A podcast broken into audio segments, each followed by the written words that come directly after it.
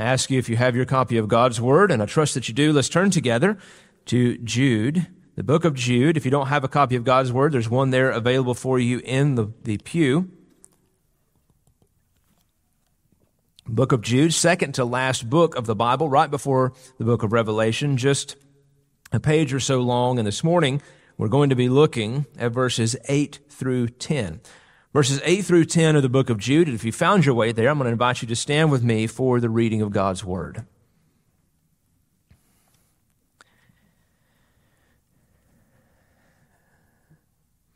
Again, Jude writing, he says this, Yet, in the same way, these men also by dreaming defile the flesh and reject authority and revile angelic majesties.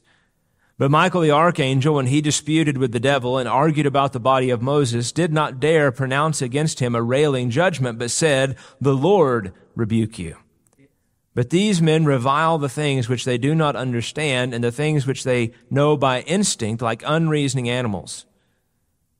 By these things they are destroyed. You can be seated this morning. I'd like to talk to you just a few minutes this morning on the idea of rejection and reviling. Rejection and reviling. As we've studied through these verses of Scripture over the past several weeks, we understand that Jude is writing this letter to the churches in order to contend against a serious danger inside the church, and that is the danger of false teaching the danger of false teachers who had crept in very cunningly into the church. For this is the way that false teachers operate. They come in very subtly, they come in very cunningly, very deceptively, in order to infiltrate their way in, to build up a community around them, to build up friendships around them, and then begin very slowly to disseminate amongst that group of people that they've built relationships with teachings that are contrary to the Word of God. Jude is writing this because he understands how serious the dangers are. Last week we looked at verses uh, five through six, uh, five through seven, and where Jude pointed back to several events that had happened in the history of Israel in order to remind these believers of the seriousness that which God takes his truth and the seriousness in which God looks at those who would teach things contrary to his truth. Notice there that first word there in verse 8, yet. So now he's tying this verse back into those previous stories, those previous examples that he had been giving there to them, the example of the angels who did not keep their own dominion, uh, but left their proper abode and God had punished under judgment. He pointed to Sodom and Gomorrah and the cities because they had in, indulged in gross immorality and gone after strange flesh. He pointed even to the people of Israel who God delivered out of the land of Egypt, but because they were filled with unbelief, God punished and destroyed them in the wilderness. Those examples serve as a powerful illustration, as a powerful example to these believers here in the church and really to anyone else who would hear about God's judgment against false teachers. So the warning is evident. Uh, the, these believers would have known these things, but Jude continues to call them back to remembrance of some of these things. He wants them to remember this because as we've talked about before, it's very easy for us to read a story, uh, to hear a truth, and then to go on and to forget that truth, to forget that story. So he's calling these back to these examples. And he's placing those things in front of them, saying the warning of God is evident against false teachers. The problem is, is that even though those evidences are so strongly there, many choose to ignore it, choose to deny it, choose to try to wash it away as no longer relevant. The examples that Jude gives here should have kept those who were guilty of false teaching from doing their wickedness, from teaching what they were teaching. And today we have both the examples that God has given to us in His Word that we find here in the book of Jude, and throughout the Old Testament. And not only that, but today we have the Word of God in our hands that we can read to see how very seriously God takes truth. But yet, there are still people who refuse to heed it and to hear it and to obey it. Jude says, yet, he says, in the same way, these men.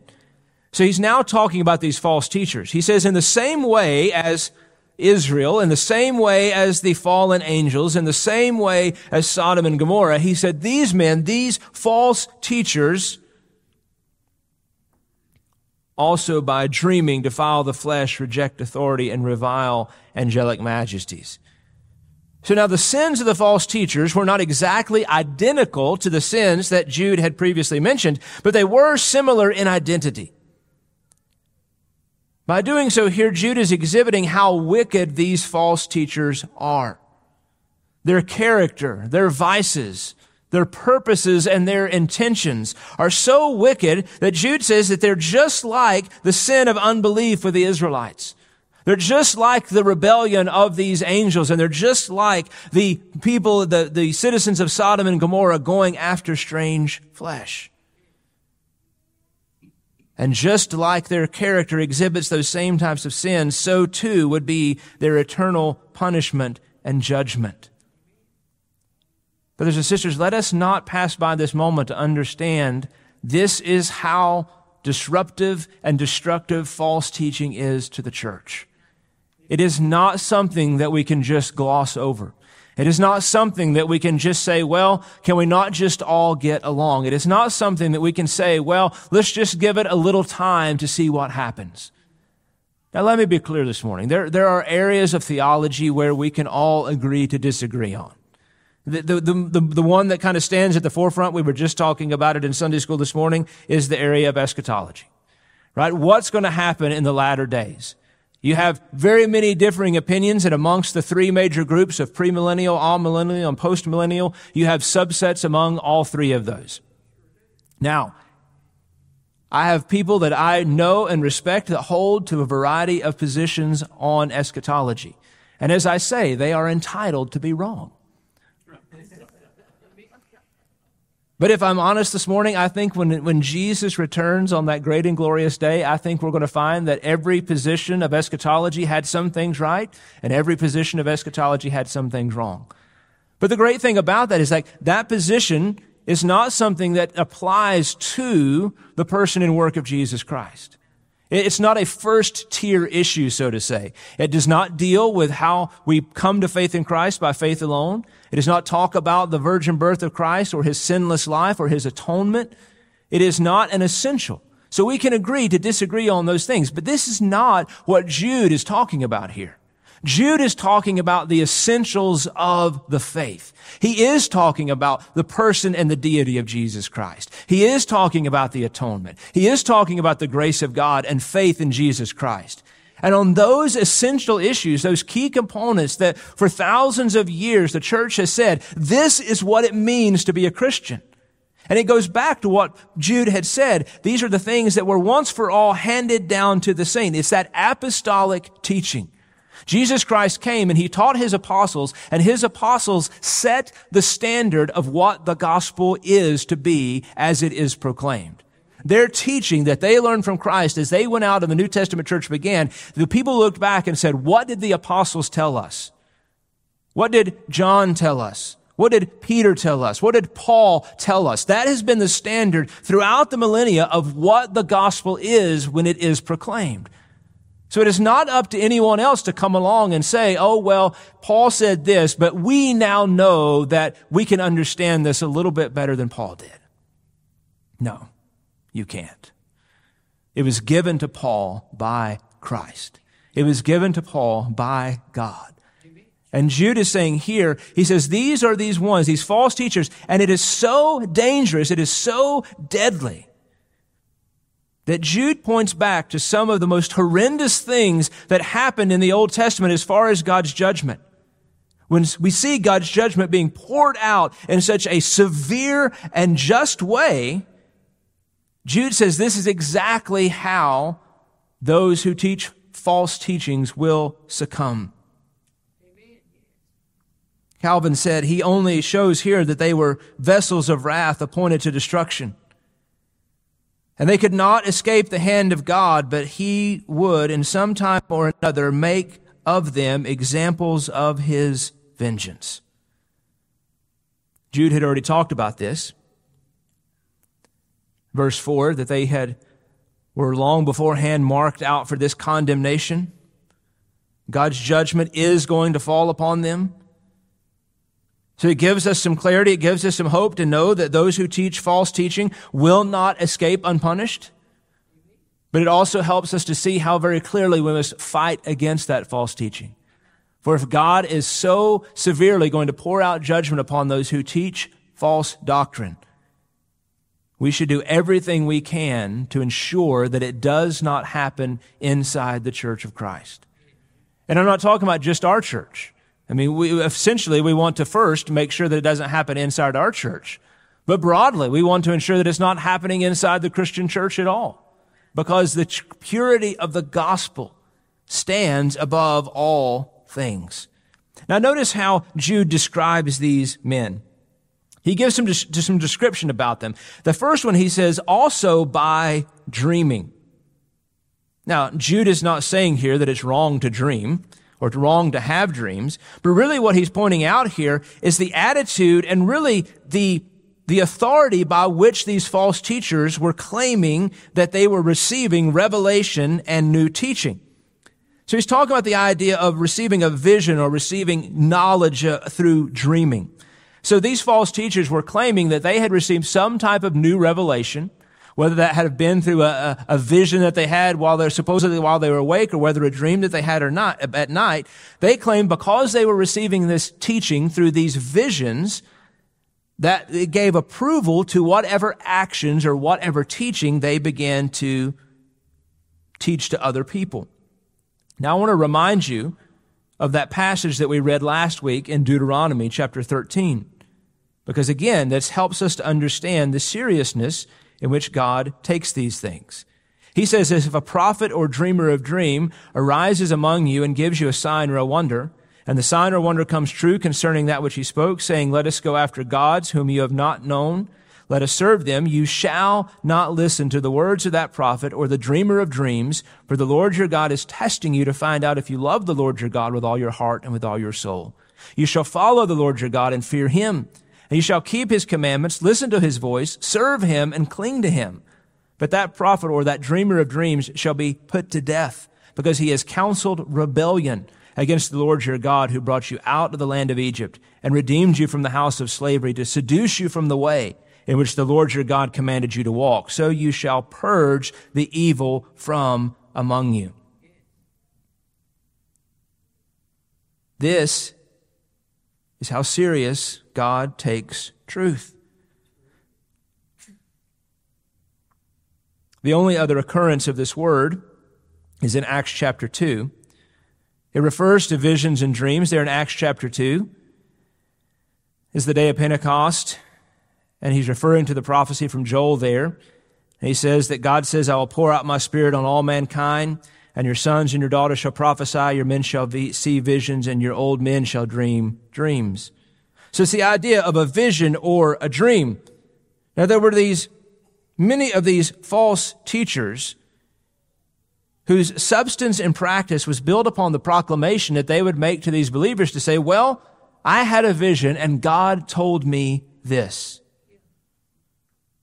I had a vision, I had a dream, and God showed me this. Now, the reason I emphasize that this morning is because what we find as we continue our studies through the Bible, through whatever book, we find that Satan really doesn't have any new ideas or concepts when it comes to how he tries to deceive people. Because here in the first century, we find Satan trying to deceive people through dreams and through his false teachers who would say up and say, well, here's what the apostle said, but last night I had a vision, I had a dream, and here's what God showed me. And even still today, you have people who will stand up and say, well, I had a vision and God showed me a new way of faith. I had a dream and God revealed to me this new truth that no one else has seen before except me. These false teachers were having prophetic, quote, visions but yet they were not grounded in reality. They were illogical in their thinking. And how do we know that? Because Jude helps us to understand that by these dreams, by these visions, by these proclamations, listen to how their lives were being lived out. Because anything that we say comes to us from God should lead us to a more stringent and obedient following of God's commands and not to a disobedience of God's commands. He says also by dreaming, he says they defile the flesh and reject authority and revile angelic majesties. Defile the flesh refers to sexual sin. Now you remember, most commentators and scholars believe that Jude was confronting here a form of Gnosticism and antinomianism. The Gnostics taught that flesh was entirely evil. Now the spirit was good, but the flesh itself was entirely evil.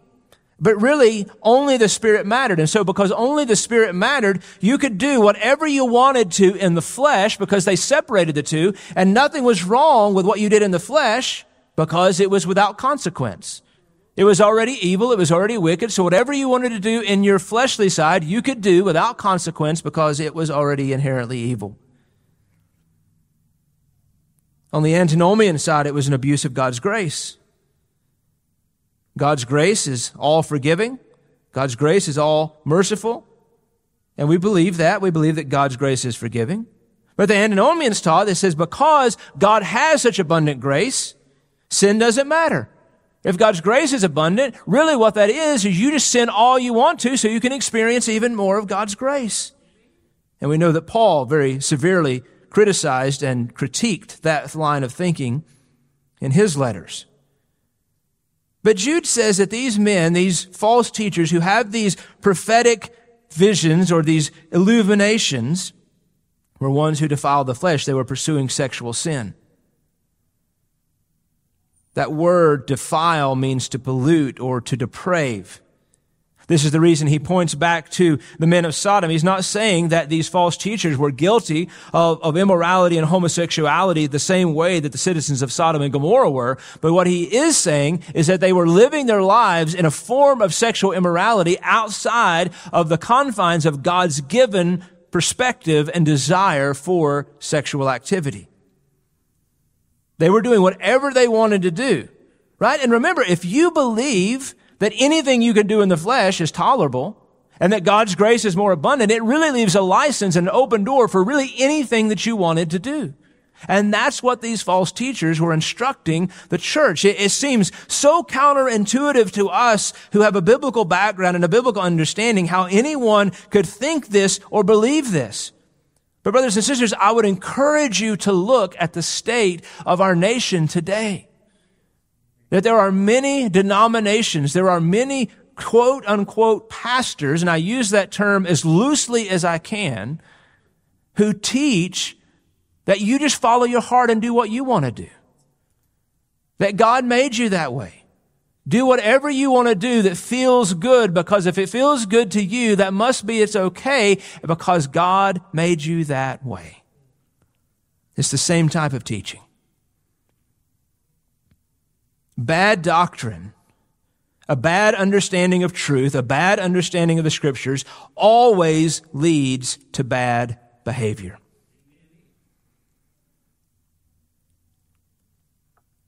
Titus chapter 1 says, To the pure all things are pure, but to those who are defiled and unbelieving, nothing is pure, but both their mind and conscience are defiled. Peter warns us, Beloved, I urge you as aliens and strangers to abstain from fleshly lusts which wage war against the soul. Jude was obviously in a time where it was being proclaimed that there was no danger in the pursuit of fleshly lusts. There was no danger in the pursuit of sin and wickedness because it had no lasting effect on the body. This is exactly what the Gnostics were teaching. Do whatever you want to do because there are no lasting consequences. And we see in our day. Who are you to tell me what I can't do? My sin only affects me. I can do whatever I want to do because I'm my own person. The scriptures are clear. Sin never just affects the person who is sinning. It always has an effect on other people. Has an effect on your spouse, on your children. Ultimately, we understand that when a, a nation turns to wickedness, ultimately it has an effect on the entire nation of people. As people pursue their own self and their own pursuits. The longer that these teachers would prevail, the more they erode the conscience and the moralities of a people and a society. Why is it so dangerous? Well, because as that false teachings grow, it continues to erode down the consciousness of a society. I do not think I'm outside the bounds this morning to say that we are where we are in America today because the church did not stand up against false teaching and the eroding of morals in our nation 50 and 75 and even 100 years ago. We are where we are today because so many people were like, well, you know, I, I don't really like it but, but I, I don't feel like I should say anything. I'm so glad that Jude did not take that perspective. We are where we are today because society has been eroded. The conscience of a people and their morals have been weakened. And it didn't just happen through the teachings of society. It happened through the eroding of teaching inside the church. In the early part of the 20th century, there were many denominations that began to deny the authority and the sufficiency and the inerrancy of God's Word. And as soon as you take the initial step of denying the authority and the inerrancy of God's Word, it opens the door to anything else. Because if God's word is not true, completely true from beginning to end, if it's not inerrant, if it's not authoritative, then nothing else matters. None of the teachings of the apostle matter. None of the teachings of Jesus matter. None of the teachings of God himself matter if his word is not authoritative from beginning to end. They defiled the flesh. They pursued sexual sin. This is how we know they were false teachers because they were saying they were dreaming these dreams. They were getting these visions from God, but yet their very initial activities when it came to morality and purity were so def- defiantly against the teachings and the clear teachings of Christ and the apostles. But notice they didn't just defile the flesh. Jude says they also rejected authority. Here they're like the Israelites who did not believe and were destroyed in the wilderness. Those Israelites did not want to submit themselves to the authority of God, did not want to submit themselves to the authority of Moses. This word, to reject, means to remove a thing from its place with some scorn and indignation. These false teachers reject the rule and authority of God and the authority of leaders. They refuse to submit to anyone. In all that they did, in all their thoughts, words, and deeds, they deny and reject the authority of God. They will have no Lord of any kind. This is really, again, a denial of the Lordship of Jesus Christ. They want to live as they desire. They want to live as they want. And the reason that they deny the lordship of Christ, the reason they deny his authority is because they know that the very things that they desire to do are so contrary to what God has commanded them to do. And the only way that they can get away with doing what they want to do is if they deny that Jesus has any authority in their life. To quote Calvin again, he says, they were seditious men who sought anarchy that being loosed from the fear of the laws that they might sin more freely. They had no desire to submit themselves to the clear teaching of God's word. This was the same problem with the Pharisees. Jesus says in Matthew 23, Woe to you, scribes and Pharisees, hypocrites! For you are like whitewashed tombs, which appear on the outside beautiful, but the inside are full of dead men's bones and all uncleanness. So you too outwardly appear righteous to men, but inwardly you are full of hypocrisy and lawlessness. We need to remember this morning that false teachers do not always appear on the outside to be false teachers. This is inherently the problem. Because on the outside, much like the Pharisees, they look to be the absolute representatives of truth and the absolute representatives of God. That's why we don't judge based on appearance. We judged based on the things that are being said and the things that are being done. Jude is saying, don't just look on the outward. He says, but look at the intentions. Look at the actions. Look at what they're actually doing.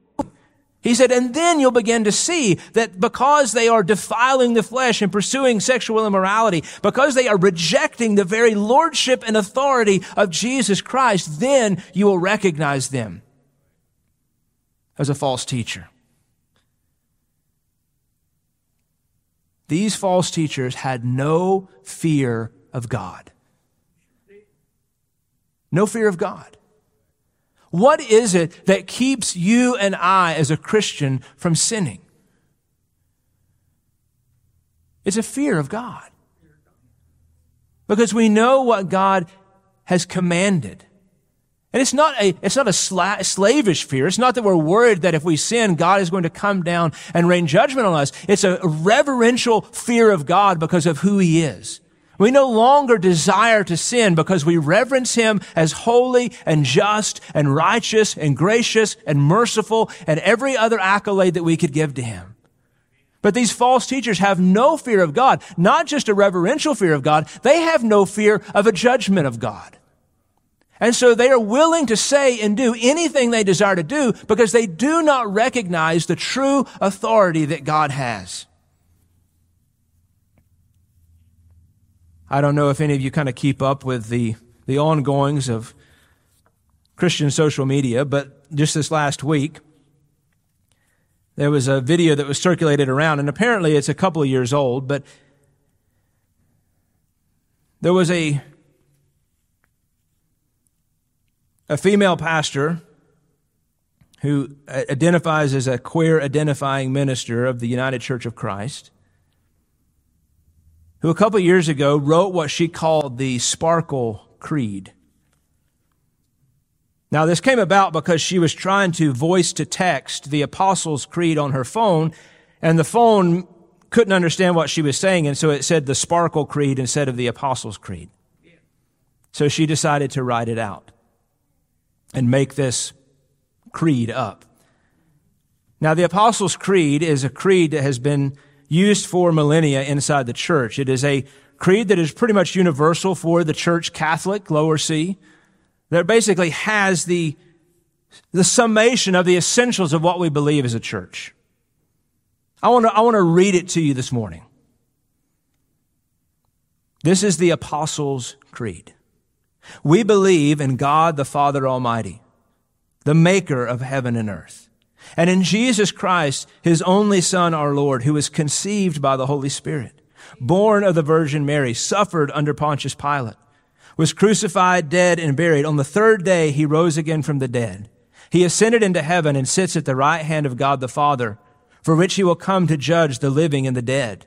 We believe in the Holy Spirit, the holy Catholic Church, the communion of saints, the forgiveness of sin, the resurrection of the body, and the life everlasting. Those are the essentials of the Apostles' Creed. Now, I want you to listen in comparison. I'm not going to read the whole thing, but I want you to listen in comparison. I believe in the non binary God whose pronouns are plural. I believe in Jesus Christ, their child, who wore a fabulous tunic and had two dads and saw everyone as a spirit or a sibling child of God. I believe in the rainbow spirit who shatters our image of one white light and reflects it into a rainbow of gorgeous diversity. And it goes on and on. The question is, how can someone write something like that? How can someone say something like that? Because there is no fear of God. There's no fear of God. There's no recognition of the authority and the truth of God's word.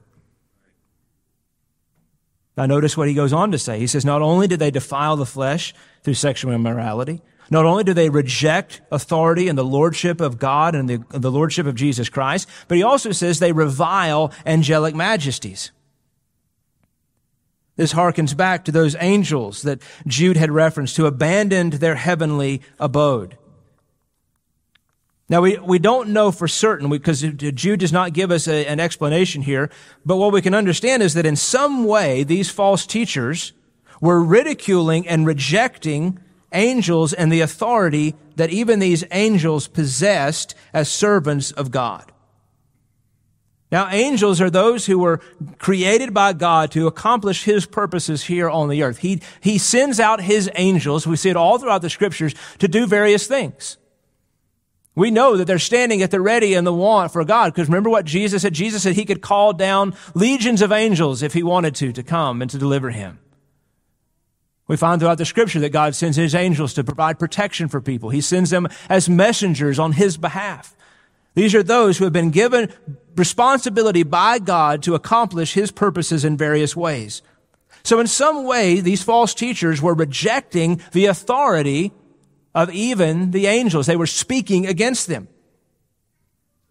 And Jude is helping us to understand that to reject these angels and to blaspheme these angels was in a sense to blaspheme God himself because they were the messengers of God.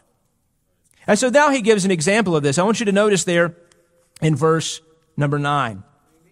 This is one of those passages of scripture that is often viewed as, as um, confusing uh, because we don't see it anywhere else in the scriptures as far as the, the exact uh, explanation of what's happening here. But I want you to read it with me. But Michael, the archangel, when he disputed with the devil, and argued about the body of Moses, did not dare pronounce against him a railing judgment, but said, The Lord rebuke you.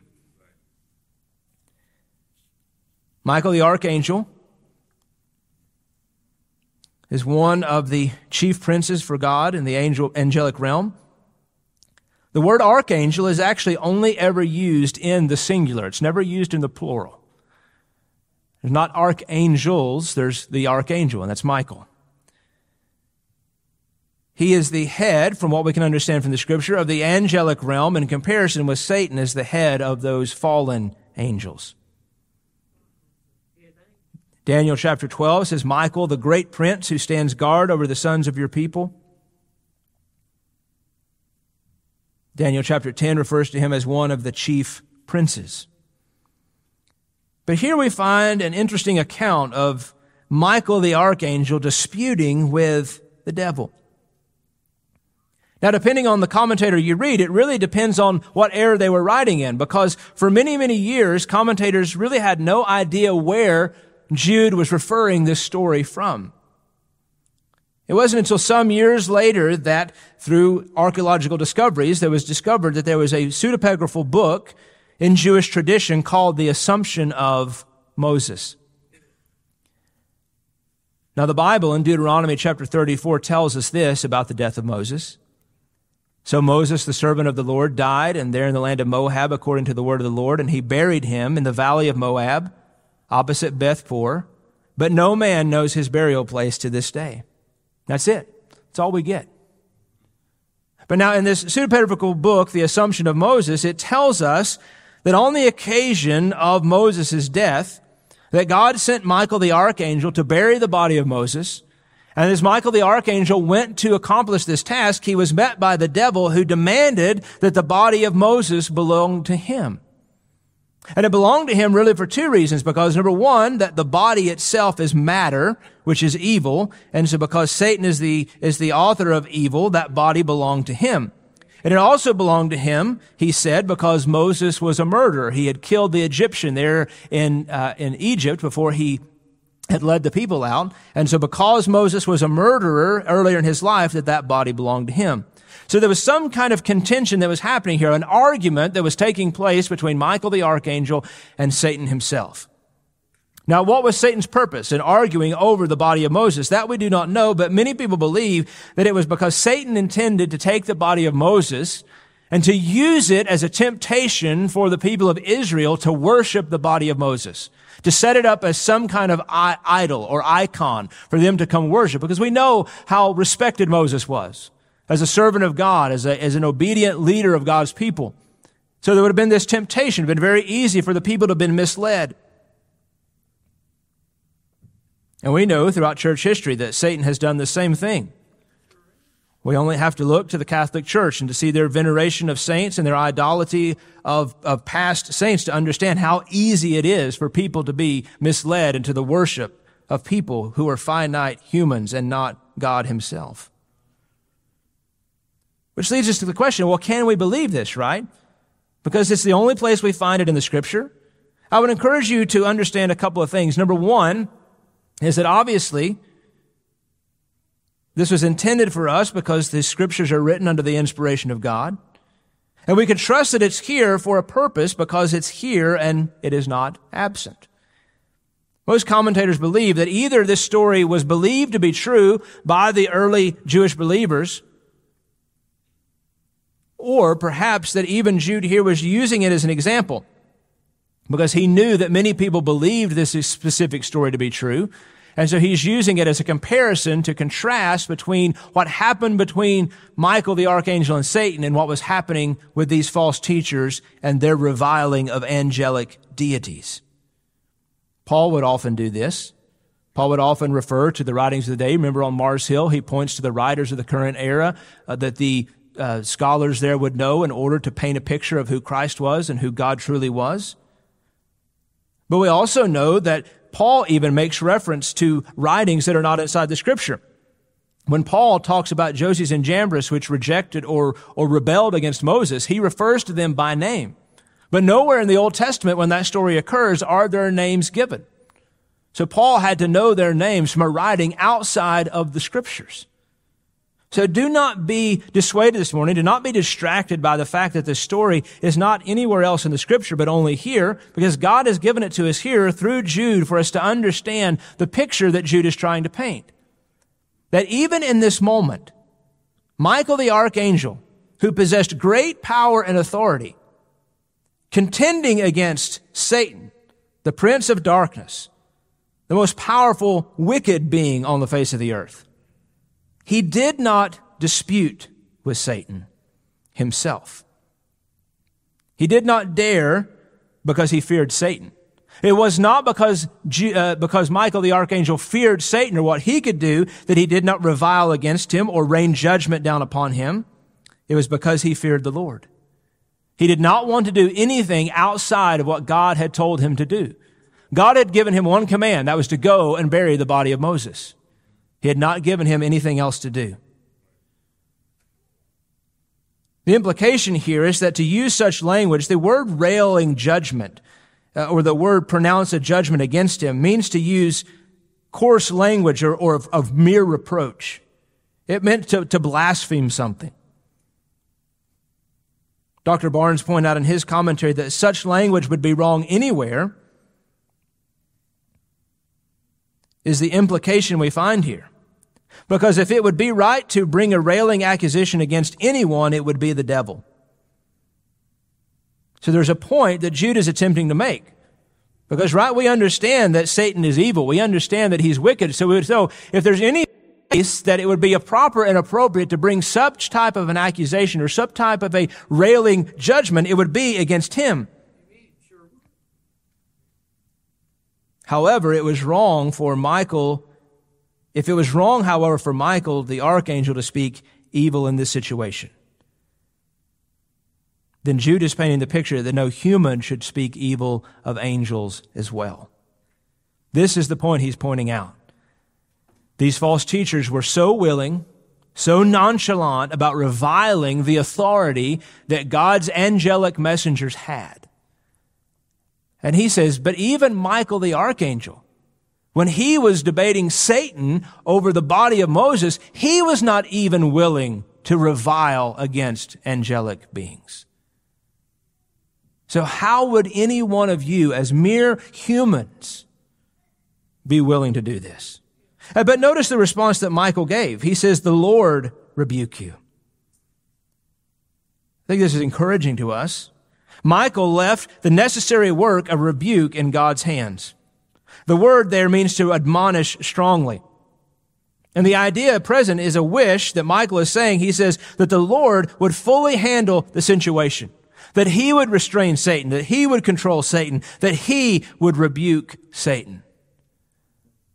He's relying upon the strength and the power of God to do his purposes and to do what he said he will do.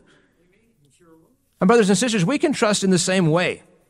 Oftentimes, we feel like we need to defend something when sometimes, and sometimes we do. Don't, don't misunderstand what I'm saying here. But oftentimes, our feel for a need of defense is not based upon God, but based upon our own pride. And there are times when we just need to say, Lord, you do the work. You do the rebuking. We see this in the life of David.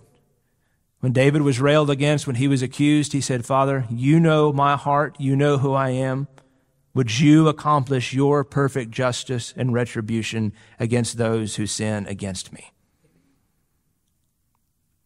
Now I want you to notice the last part of this verse, verse 10. He says, But these men revile the things which they do not understand, and the things which they know by instinct like unreasoning animals. By these things they are destroyed.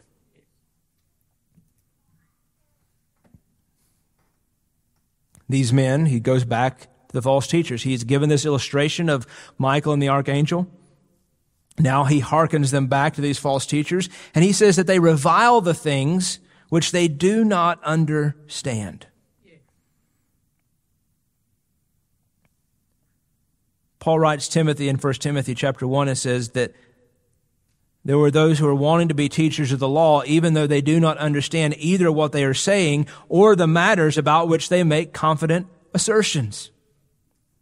Second Peter, Peter writing about false teachers, he said, But these, like unreasoning animals born as creatures of instinct to be captured and killed, reviling where they have no knowledge, will in the destruction of those creatures also be destroyed.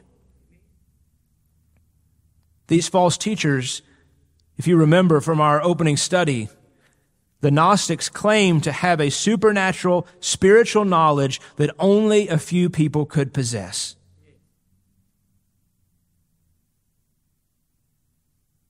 Jude is saying, despite their claim, Despite their appearance of vast wisdom, ultimately they are ignorant and va- vapid. He says they revile the things that they do not understand. They don't understand the truth of God's word. They don't understand the authority of scripture. They don't understand the truth of the gospel. But even though they don't understand them, it does not stop them from continuing to stand up and wax eloquently or pontificate on those things. They are like a hot air balloon. There's no shortage of hot air. It just continues to come and to come. They fight, they oppress, they scream, and they complain about the things that they really know nothing about. False teachers will oftentimes have a lot to say. But if you listen to the content of what they're saying, it's emptiness. Because they have a lack of understanding of the truth of God's Word. And so their only response, their only response to the truth of God's Word is to revile against it, to respond in anger about it. It's the reason why from different generation, it, it, it, depends on, on what's happening in the context of, of greater philosophical thought. But in some generation, it's an argument against the virgin birth of Christ. In another generation, it's an argument against the, the authority of the teachings of the apostle Paul. Throughout the 90s and the early 2000s, it was an argument against the atoning work of Jesus Christ on the cross. Every generation, it seems to have one of those areas where false teachers so despise something that all they can do is rail against it.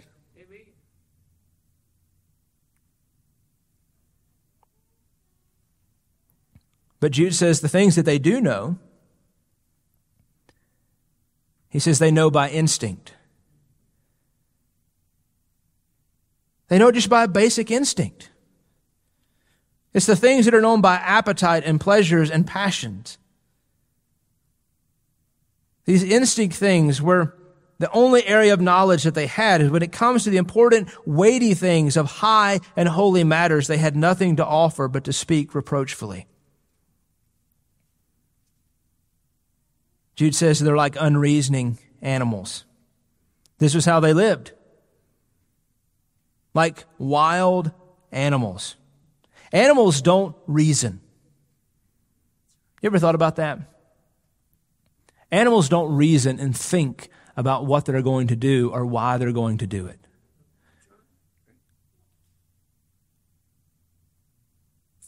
If a dog is hungry and he comes across a dead carcass of an animal, he doesn't think about it. How long has this been lying here? What's the temperature been outside lately? He just eats. He's, he's unreasoning. I loved what Thomas Manton said. He says, if we had the head of a horse, or the face of a pig, or the hooves of a mule, we would be thought to be monsters. But to have the heart of a beast is worse. To be like them in the inner person is more terrible in God's sight. And this is exactly what these false teachers are like. If on the outside it was, it was demonstratable, it would be so easy to see, and it would be considered to be a monster. But, but Jude is saying, and what Thomas Manton is saying, that for on the inside to have the heart of an unreasoning animal, of a wild beast, is far more worse because there is no control. There is no knowledge. There is no authority. These are animals without intelligence. Now, the tragic thing is, is they were not born this way. This is not how it intended for them to be. But they ended here because of their continued rejection of spiritual things. They remind you of what Paul said in the book of Romans. Makes it so clear.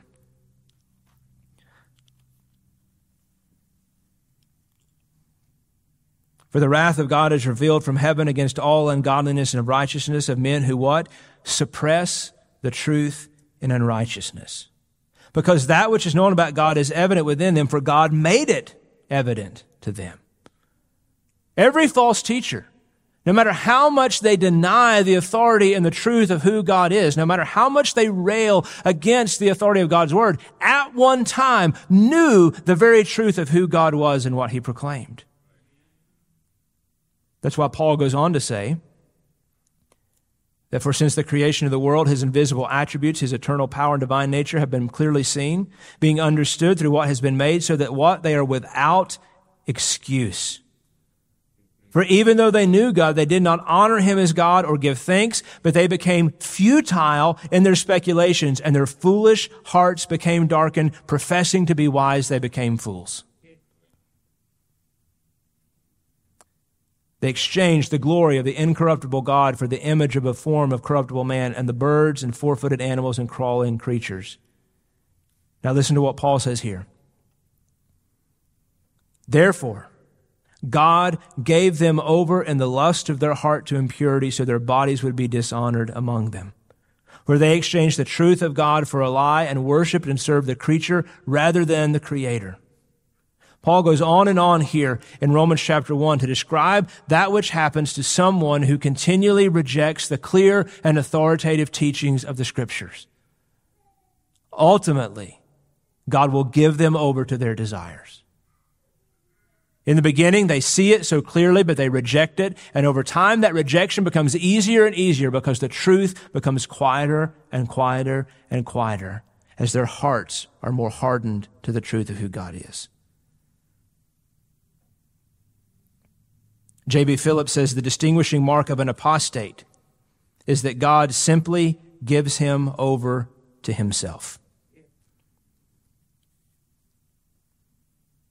The psalmist says, But a man in his pomp will not endure. He is like the beast that perishes. You've heard the phrase that someone has dug their own grave.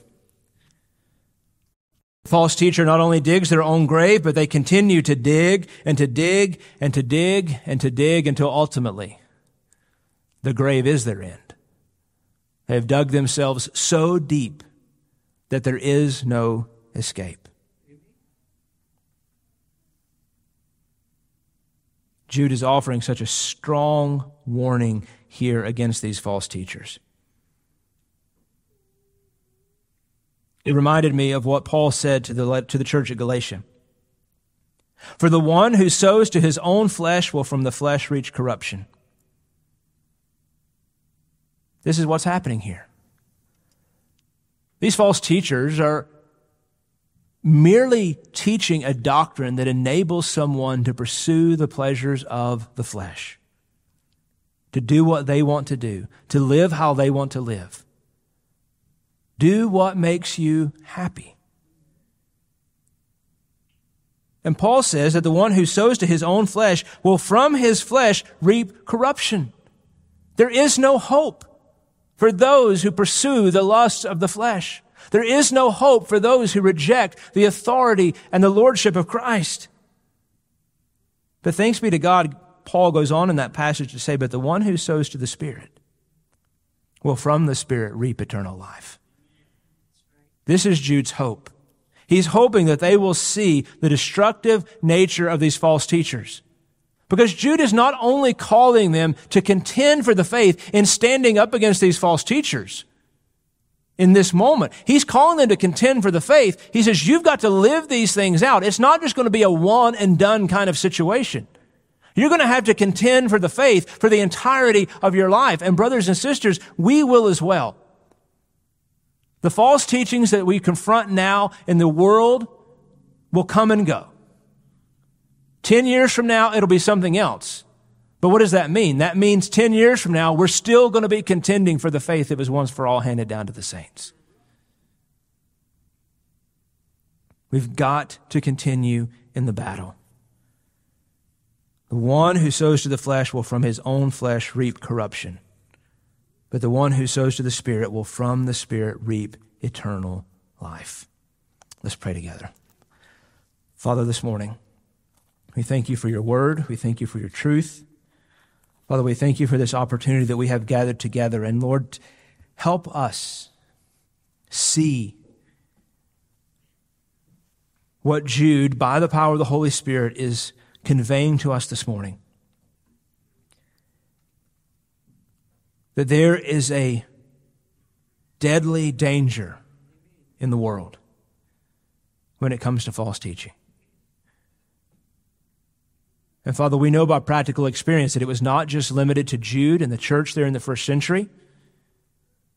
But as we look around in our own context, we see the same things happening in our world. Your word tells us that the gates of hell will not prevail against the church. Which tells us that the church of Jesus Christ, the good news of the gospel, will not cease upon the face of the earth. It will continue to go forth and do its perfect work. But conversely, Lord, we know that that also means that Satan will never cease in his attempts to fight against the glorious good news of Jesus Christ. And just as he fought against it there in the first century, he continues to fight against it today. And just as those believers were necessitated to stand and contend for the truth, so too are we. And Father, may we be reminded that as Jude wrote that letter, he did not write it just to the elders of the church. He did not write it just to the deacons of the church, but he wrote it to the entirety of that gathered body of believers because it is the responsibility of all of us as believers in Jesus Christ to contend for the faith. May we stand strong for the glorious good news of Christ. May the cry of our heart be, the good news of what Jesus has done. May we stand in opposition to those who would attempt to soften the teachings of the Scripture, to corrupt the teachings of Christ. to downplay the authority of Jesus and of you, Father, and of the Holy Spirit. Lord, help us to do what you've called us to do in the time in which you have called us to live. Lord, none of us are here by accident. None of us are alive here in July of 2023 by chance, but we are here because you placed us here for this time and for this purpose. May we stand strong upon the truth of your word, not for our own glory, not for our own recognition, but Father, solely for the purity and the clarity of the gospel and the glory of our Lord Jesus Christ. And we ask all these things in Jesus' name.